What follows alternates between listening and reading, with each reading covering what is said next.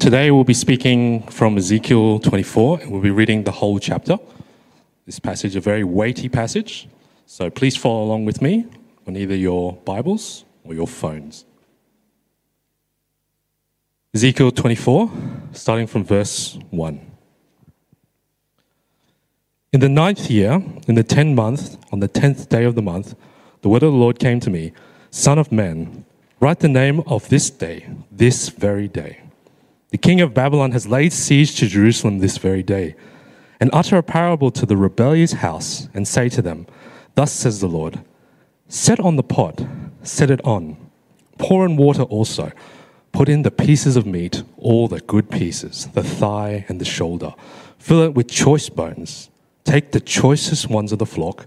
Pile the logs under it. Boil it well. Seethe also with bones in it.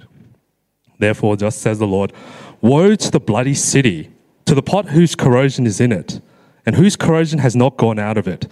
Take out of it piece after piece, without making any choice.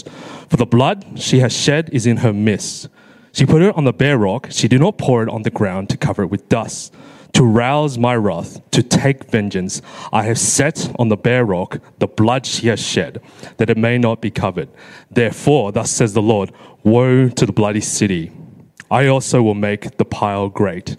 Heap on the logs, kindle the fire, boil the meat well, mix in the spices, and let the bones be burnt up. Then set it empty upon the coals, that it may become hot, and its copper may burn, that its uncleanliness may be melted in it, its corrosion consumed. She has wearied herself with toil. Its abundant corrosion does not go out of it, into the fire with its corrosion. On the account of your unclean lewdness, because I have cleansed you, and you were not cleansed from your uncleanliness, you shall not be cleansed any more, till I have satisfied my fury upon you. I am the Lord, I have spoken. It shall come to pass, I will do it. I will not go back. I will not spare, I will not relent. According to your ways and your deeds, you will be judged, declares the Lord God. The word of the Lord came to me, Son of man, behold, I am about to take the light of your eyes away from you at a stroke. Yet you shall not mourn or weep, nor shall your tears run down. Sigh, but not aloud. Make no mourning for the dead. Bind on your turban and make your put your shoes on your feet. Do not cover your lips, nor eat the bread of men. So I spoke to the people in the morning, and at evening my wife died. And on the next morning I did as I was commanded. And the people said to me, Will you not tell us these things mean for us, that you are acting thus? Then I said to them, The word of the Lord came to me, Say to the house of Israel, Thus says the Lord God, Behold, I will profane my sanctuary, the pride of your power, the delight of your eyes, and the yearning of your soul, and your sons and your daughters, whom you left behind, shall fall by the sword. And you shall do as I have done, you shall not cover your lips, nor eat the bread of men. Your turban shall be on your heads, and your shoes on your feet. You shall not mourn or weep, but you shall rot away in your iniquities and groan to one another. Thus says Ezekiel, Be to you a sign. According to all that he has done, you shall do. When this comes, then you will know that I am the Lord God.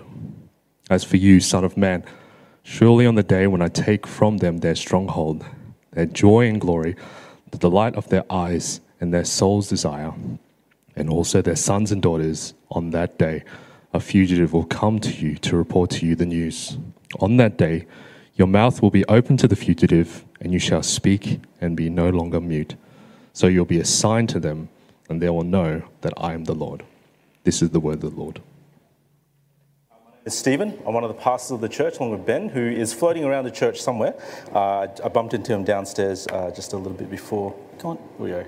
Uh, firstly, uh, for those who don't know, uh, it's Father's Day here in Brisbane um, and Queensland, Australia. Uh, so a big happy Father's Day to all the fathers out there. Um, I uh, had the uh, kind of uh, welcome, was welcomed with breakfast this morning, and the kids showered me with gifts. Uh, one of my favourite things was um, the kids uh, did these kind of A four craft sheets. Uh, and Steph laminated them. Uh, and then Jaden did one which had this kind of checklist of uh, what is a dad. Uh, you know, dad is big, he's cuddly, he's lovable. Uh, the one box he didn't tick was cool. So I'm going to talk to you, Jaden, about that afterwards. Right? Um, but so a big happy Father's Day to everyone out there. Spend, spend some time with your dad today.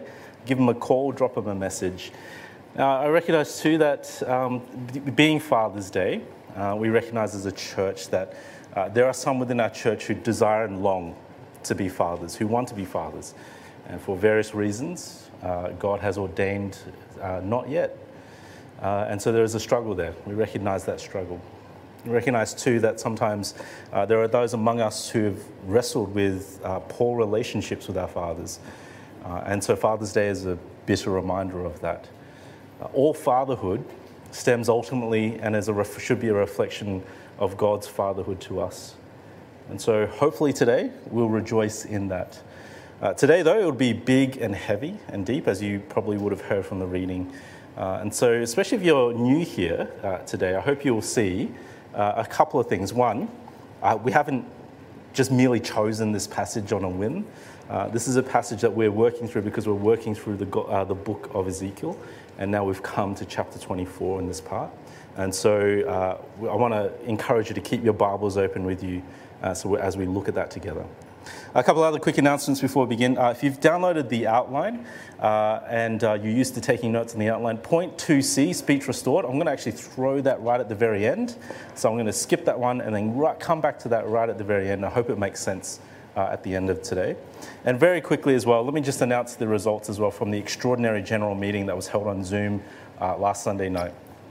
Uh, our brother Randy uh, has been confirmed as the third pastor of our church, the executive pastor, so congratulations to Randy.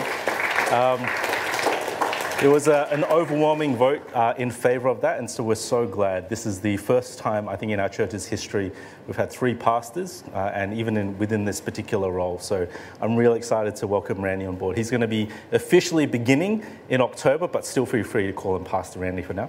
Um, and uh, on the tenth of October, we're going to have a commissioning service. On the tenth of October, we're also hoping to have a combined all-in service. So we did that at Easter. We rented out Centenary State High School's uh, hall.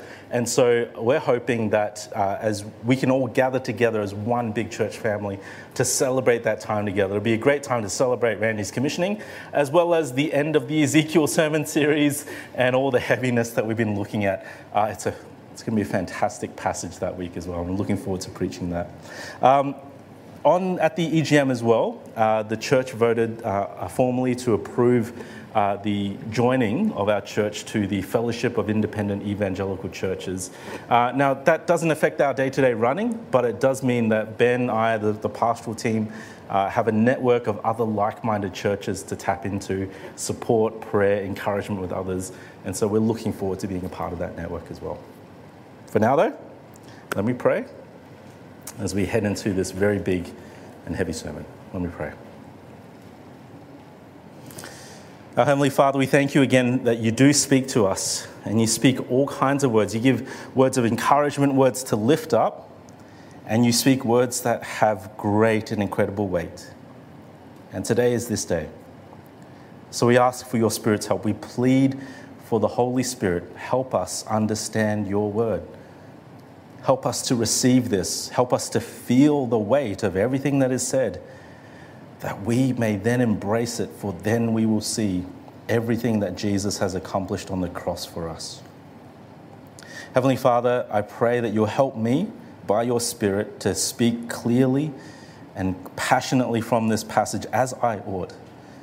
And we pray that you'll help us to embrace these things and hear these things for your glory and ultimately for our deep rooted joy. In Jesus' name, amen. The older I grow, the more I realize that funerals are better for me than weddings. Now, don't get me wrong, I love weddings, and I want to be clear that I'm very glad and enjoy the privilege of being a part of so many different weddings that have happened in our church and will continue to happen in our church. Weddings are all about new beginnings, new starts. They are usually filled with optimism, joy, and happiness and laughter, and I love those things.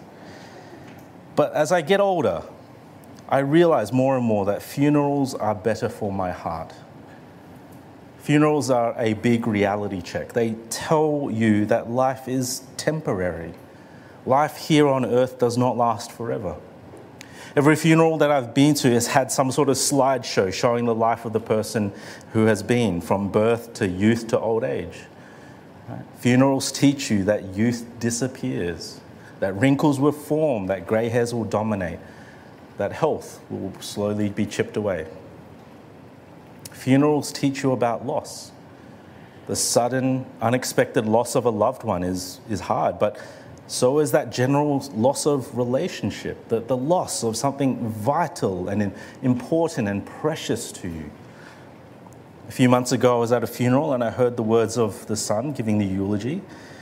And he said, "Dad, I'm going to miss you terribly, and I don't know what I'll do without you."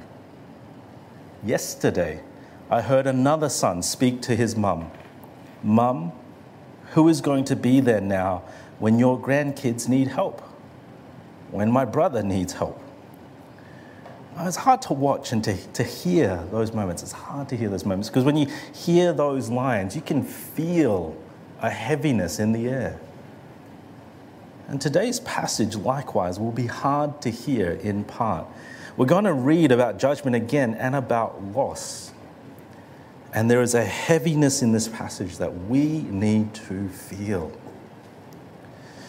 Now, like all the way back in chapter one, verse one, we start our passage in chapter twenty-four, verse one. Uh, we are given a very specific date, the date of the ninth year of the tenth month on the tenth day. We read that on this day, Nebuchadnezzar has had enough of Zedekiah's rebellion, and he has marched his forces to surround Jerusalem. And because of what we know about the dates and the time, Nebuchadnezzar's army arrives on our calendar date of January fifteenth, five eighty-seven B C. In verse two, we read that the king of Babylon, Nebuchadnezzar, laid siege to Jerusalem. A siege is when you surround the city with your army. The idea is that you cut off supplies going in and people coming out, and you basically just camp out there to starve the city into surrender. We know from the book of Second Kings and other sources that the siege lasted for thirty months. Eventually, the city of Jerusalem fell and the temple was destroyed. And we will read about that soon enough in chapter thirty-three of Ezekiel.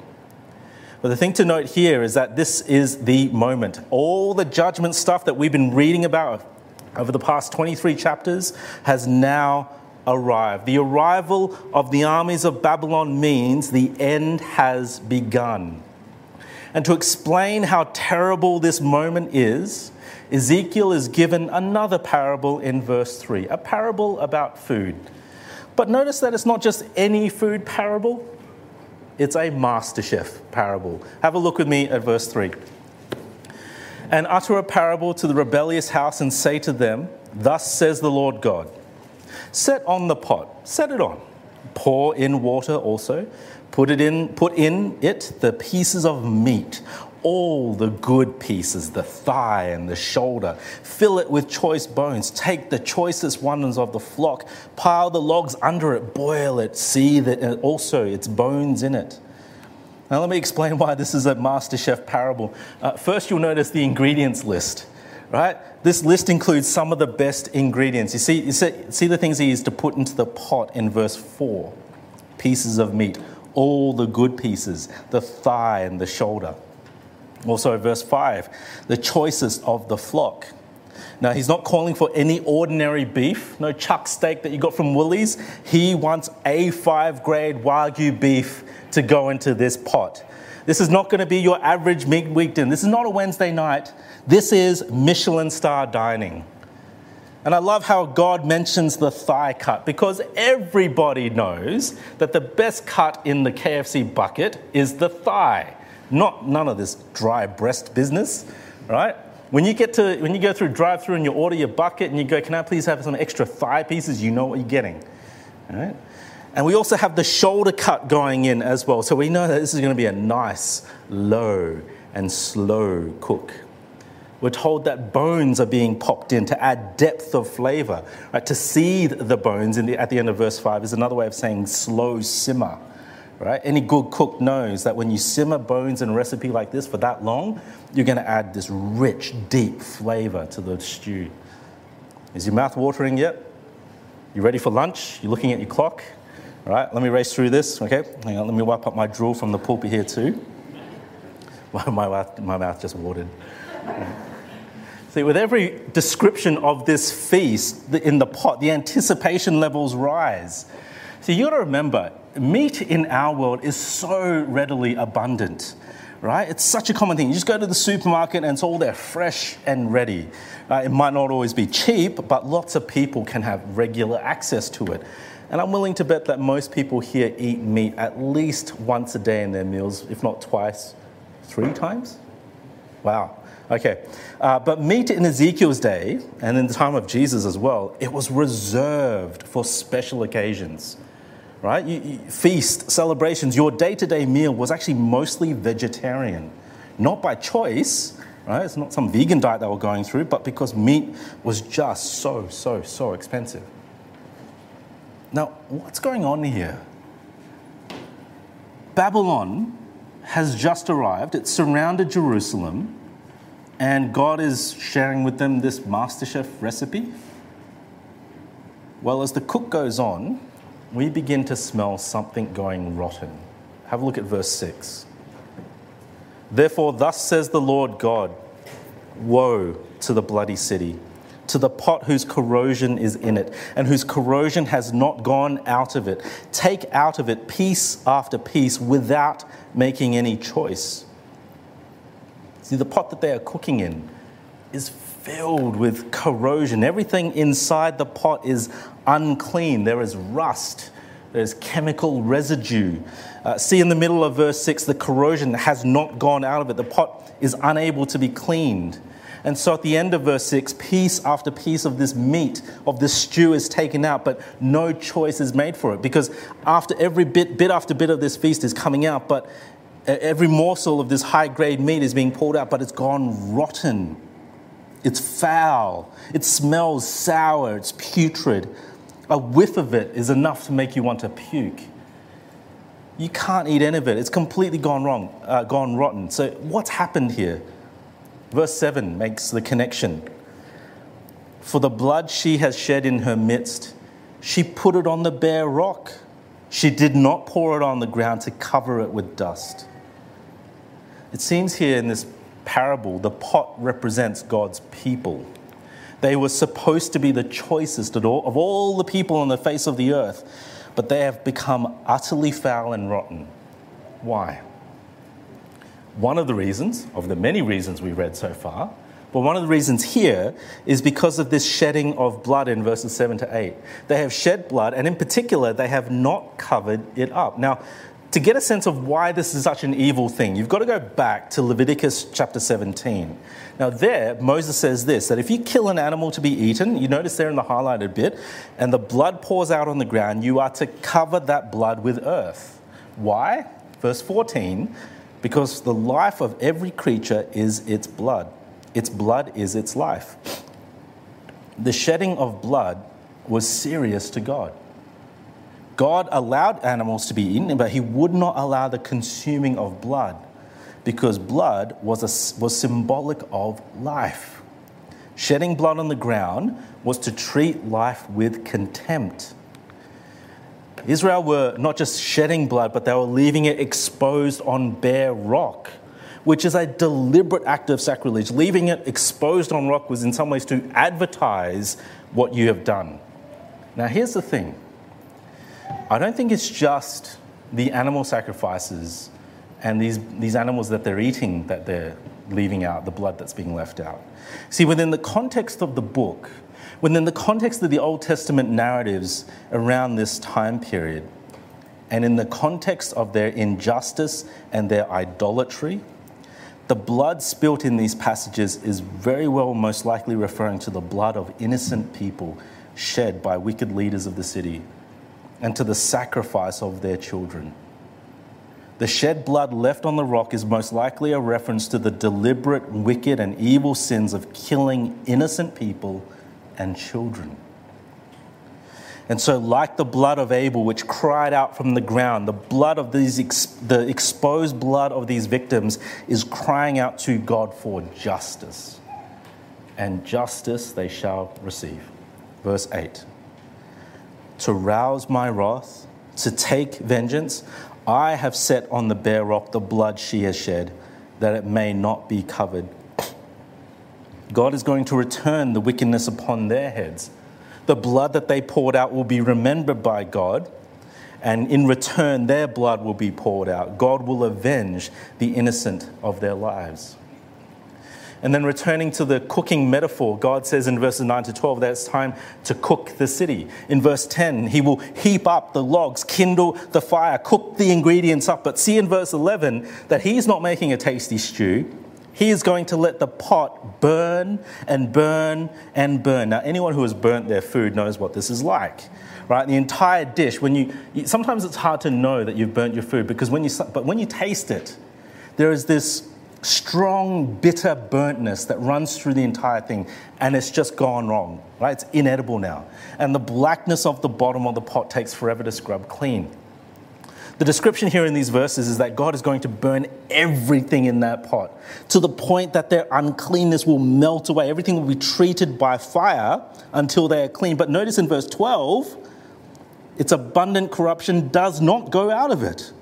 Israel cannot be made clean because they are too far gone. And so, verse thirteen, on account of your unclean lewdness, because I would have cleansed you, and you were not cleansed from your uncleanness, you shall not be cleansed anymore till I have satisfied my fury upon you. There can be no scarier words to hear from God. I will not clean you from your uncleanness. I will not forgive you. Your time is up. You will not be forgiven anymore until I have satisfied my fury and my wrath upon you. Only when they have finally gone into exile will the justice of God be satisfied, and God will do it. You see again and again and again the, the punctuation, the exclamation in verse fourteen. And he says, I am the Lord, I have spoken, it shall come to pass.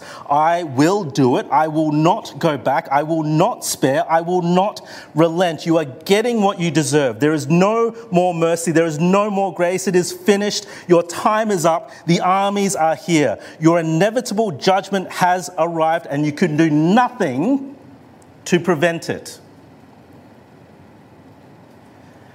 Take a deep breath, because things are about to get heavier. God speaks again to Ezekiel. Now, after twenty-three chapters of unrelenting judgment with Babylon now at the door of Jerusalem, surely some good news, a silver lining, some hope needs to be given. The word of the Lord came to me again, Ezekiel, and Ezekiel must be hoping for some small hope to share. But then he hears this, verse sixteen, Son of man, behold, I'm about to take the delight of your eyes away from you at a stroke. Yet you shall not mourn or weep, nor shall your tears run down. Sigh, but not aloud. Make no mourning for the dead. Bind on your turban and put your shoes on your feet. Do not cover your lips, nor eat the bread of men. So I spoke to the people in the morning, and at evening my wife died. And on the next morning I did as I was commanded. Ezekiel hears from God, and God says, I will take away your wife, the delight of his eyes. A, a woman he has held, he has cherished, and he has become one flesh with. And the craziness of the past twenty-three chapters, she's been there, supporting him and trusting God with him. And now God is going to take her away. I'm very conscious of the fact that today is Father's Day in Australia, because it was five years ago on Father's Day that beloved brother and son and father Philbert Tan, a member of our church, lost his life. Philbert was a big brother to a lot of us. And the pain of that moment hit many in our church like few others. I remember that phone call Sunday night. Steve, my dad has died. What? The pain of losing a loved one is a pain that many of us know all too well. Ezekiel is about thirty-five years old at this point. A young man told that his beloved wife of his youth will die. And remember, Ezekiel is muted. He cannot speak. If you knew that you only had one more evening with your loved ones, you would want to express to them everything about how much they have meant to you, and how much you love them, and you would want to say goodbye. In God's grace, I know of some people here who have lost fathers and mothers, and they've had that opportunity to say goodbye. But Ezekiel couldn't do that either. He had a word from God. I'm going to take her away. And he couldn't even say goodbye one last time. And then he cannot mourn her death. He is told by God that he cannot grieve her death. He cannot weep. He cannot even shed a tear. I was at a funeral yesterday, remembering a sister from Hoi An Tung, our Chinese church, Su Si, a wonderful woman who loves children and who was actively serving in kids' church for years. And when her son and her daughter-in-law came up to give their eulogies, they shed tears. And that was right. They loved her. And we could see that love expressed in their tears. But for Ezekiel, no. God will not let him. Instead, he is to put on a turban and put on his shoes in verse seventeen. Instead of clothes of mourning, he's to put on clothes for celebration. And so she dies, and he complies. Why?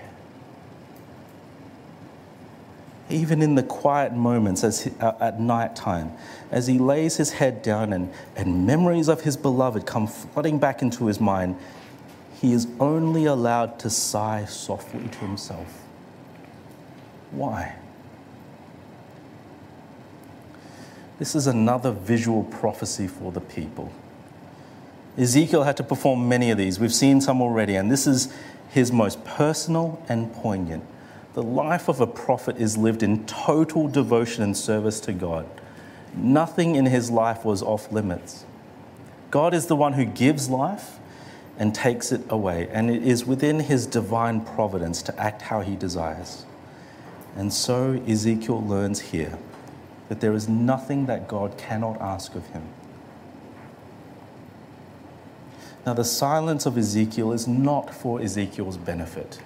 Do not think for a moment that God is saying it is wrong to grieve and to shed a tear for your lost loved ones. The silence of Ezekiel is not for his benefit, but for the benefit of the people.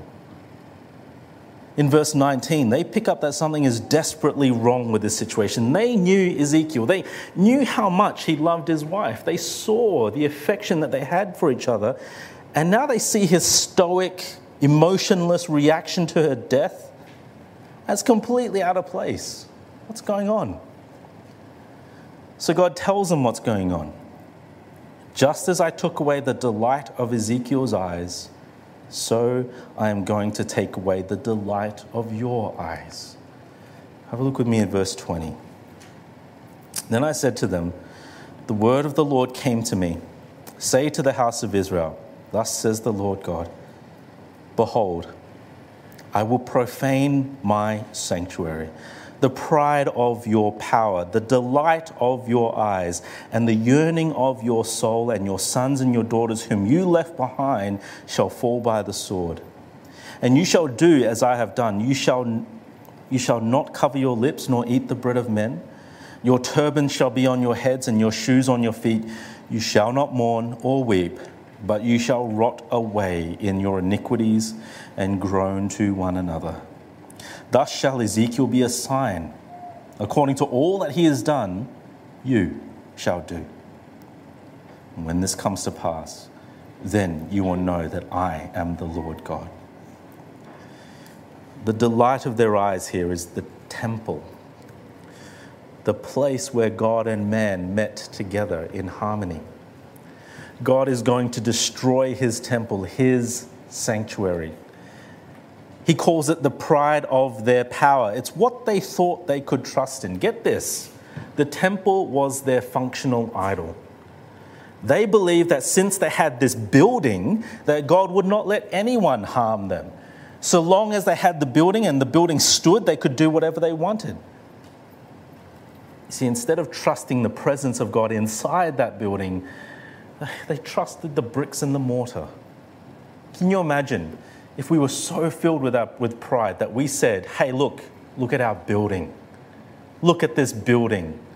As long as this building stands, God will never let this church fail. It was their functional idol. And he calls it the yearning of their souls. See, when it is gone, when it was gone, when they would, then they would yearn and desire for it again. The desire to be in God's presence would become insatiable. And even their sons and their daughters, the children they had left behind uh, as they were left, taken off in the first exile, would fall by the sword. This is a, a picture of utter devastation to come. And when all of that happens, Ezekiel says in verse twenty-two, that when you hear about this, you will be like me. You shall do as I have done. The delight of your eyes will be taken from you, but you will not mourn and you will not grieve. Remember that Ezekiel was with the first wave of the exiles in Babylon. When the news of the temple's destruction reaches them, they cannot publicly mourn. They cannot gather to grieve. The judgment and destruction will be devastating and swift, that even their grief will be overwhelmed. And all they can do is sit and rot in their sins, groaning quietly to one another. And when all of that comes to pass, then they will know that Yahweh is Lord. And quite often when we read the Bible on our own or in Bible study, we rightly ask the question, what, what do I do with this? What practical application do I take away from this? You know, the book of Ezekiel so far has, has challenged quite a few things. It's asked us whether we've repented of our sin. It's asked us to, asked us to identify the idols in our lives, the functional saviors that we all have. It's called us to fall down in awe and worship of God. And on occasion, it's primarily spoken to our hearts. And today is another occasion. You see, in this long downward spiral, this long downward slide into judgment and sin, today we've seen another aspect of this bad news, the weight of it. Ezekiel twenty-four has told us two things, that the inevitable judgment of Jerusalem has arrived, and the Master Chef parable reminded us there was nothing they could do in Israel, nothing that Israel could do about it. And in the second half, we've seen that this judgment will completely overwhelm their grief, that they will be unable to mourn or grieve in the same way that Ezekiel was withheld from grieving the loss of his beloved wife. The loss of the temple to Israel was a deeply devastating moment, and the depth of that pain and grief can only be compared to losing the life of your dearest loved one. And yet, the temple in Jerusalem wasn't an end in of itself. It wasn't meant to last forever. As with everything in the Old Testament, it pointed forward to something greater. In the same way that an approaching shadow gives way to the person walking towards you, the temple was a shadow of a greater reality to come. Now, by the time of Jesus, right, we're going to read a bit later on in chapter thirty-three of Ezekiel that the temple is destroyed. By the time of Jesus, the temple gets rebuilt, sort of. It's kind of like a junior version. It's much smaller, right? And Jesus pays a visit to this temple in the Gospel of John, in John chapter two. And what he sees makes him mad. It makes him furious. He's angry that God's house of worship has been turned into a den of robbers. People have set up stalls for animal purchases. Money changers were there as well, setting up their stores, and they were hiking up their prices to take advantage of people coming into the temple.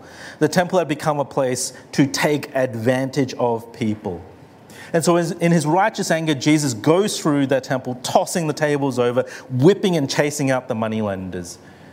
This commotion causes the Jews to confront him and listen to what Jesus has to say about this temple that they were in. So the Jews said to him, "What sign do you show for us for doing these things?" And Jesus answered them, "Destroy this temple, and in three days I will raise it up." The Jews then said, "It's taken us forty-six years to build this temple, and you will raise it up in three days?" But he was speaking about the temple of his body. You see there how Jesus says that his body is the temple. That Old Testament temple, even the temple that they were standing in, was a shadow of the true temple to come, because in Jesus was the place where man and God met together in perfect harmony. And then more than that, Jesus was the delight in the eyes of those, for those who had faith, for the rejected Samaritan woman who was engaged in a life-changing conversation with Jesus, for Zacchaeus, who not only gave up his corrupt ways but gladly repaid everyone, whoever extorted him, because he met Jesus, for the little children who had to dodge the disciples in order to get to Jesus and sit on his lap, for the sinners and the tax collectors that he ate with, to the sinful woman who wiped his feet with her tears and kissed them over and over and over again. There was something about Jesus that just delighted them. Everywhere he went, crowds thronged, and I don't think it was just for the healings, because for those who had ears to hear, Jesus was an irresistible magnet, drawing all sorts of people to him. So as you read the Gospels, your heart has to be moved by Jesus. When we see his compassion, when we see how tenderly he dealt with the humble and repentant sinners, there was no man in history ever like him. And so when we fast forward to the cross, have we lost or never experienced that profound sense of loss? A sense of grief at his death. The women who attended Bloom uh, a few weekends ago would know this story. Um, we had a moment of experiencing this profound sense of loss when we were at home not too long ago. One of the great times that we have as our family at home together is to read the Bible as a family. I don't get to do it every single night, uh, but I love it when I do. Now, you know, I'm not trying to paint a picture that it's all rainbows and and uh, doves when we read the Bible together. Sometimes it's like, you know, sit up, uh, a bit like that. Right? Um, but it's a cherished time that we have together. And so a few months ago, when we were reading our Bible, a children's Bible we were going through, and we returned to the familiar story of the cross, and we read the chapter, we were reminded of Jesus' rejection and death. I could see my youngest daughter, Ellie, beginning to get sad. She crawled next to Mummy, and she was visibly upset. So I asked her, "What's wrong, Ellie?" And she said, "I'm just sad." "Are you sad that Jesus died?" I asked. And when I asked that question, the tears gently burst forth. And she said, "Yes." And we tried to comfort her. We tried to remind her that Jesus did rise from the dead. And then afterwards, I was reflecting. When was the last time that I felt the weight of Jesus' death on the cross for me? When was the last time I cried because of what Jesus had to go through for me? We just saw Ezekiel go through something, some, something terribly weighty.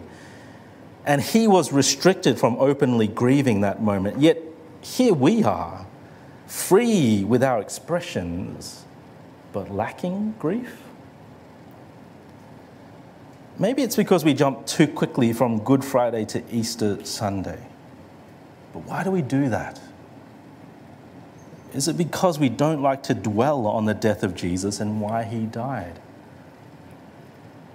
He died taking our judgment. We all have a corrosion that is inescapable. If God was only a God of justice, then he would do to us what he did to Israel. He would let the pot burn until his wrath was satisfied. Jesus wasn't just dying to forgive our sins and wash them clean. As he hung on that cross, as the cuts and the lacerations on his body created a constant and loud symphony of pain, as his joints were painfully stretched out of place, and as the nails screamed agony in his hands and feet, he did all of that and took the judgment we deserve. The inevitable judgment that we deserve for our sins, Jesus took upon himself. The wrath of God, which poured out in white-hot anger against Israel, is a wrath that is rightly pointed at us. And Jesus took the full brunt of God's wrath. His body experienced the totality of God's fiery anger. And then, as our Savior weakly looks up to heaven, every muscle and fibre of his being totally spent and unable to move from the pain and exhaustion. And with his last gasp of breath, he says, "It is finished." He bows his head and he dies. The delight of heaven is lost. The true temple of God is lifeless. And the scene at the foot of the cross is silent. There is no public mourning. There is no funeral. There is no wake. There is no opportunity to say goodbye. Maybe today is a good day, whether it be your first time or your one thousandth time, to feel the weight of what Jesus has done for us, to see and experience this moment for what it really is. The darkest moment history has ever experienced. It's a day that we must experience, because only when we see and experience the depth of the darkness of Friday can we truly receive how wonderful Sunday is. Well, at the start I mentioned that I was going to come back to verses twenty-five to twenty-seven at the end.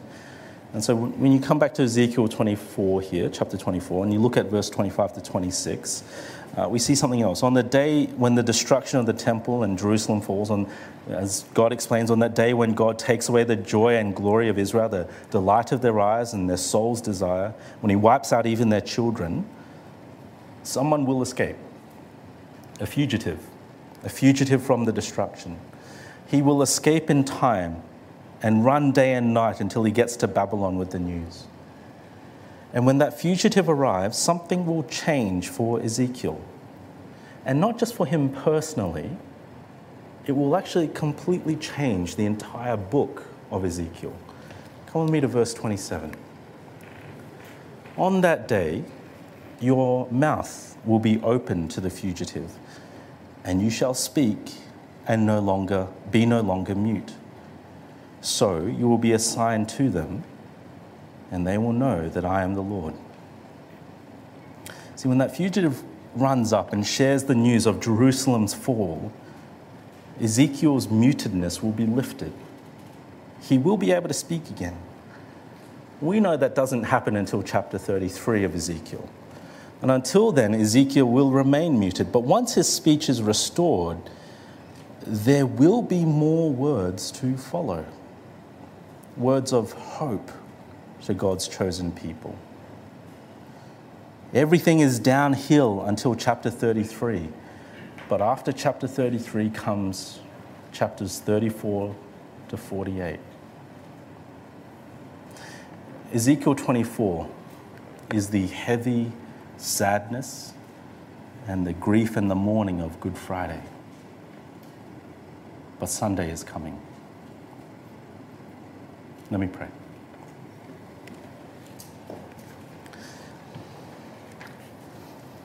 Our Heavenly Father, thank you again for this word.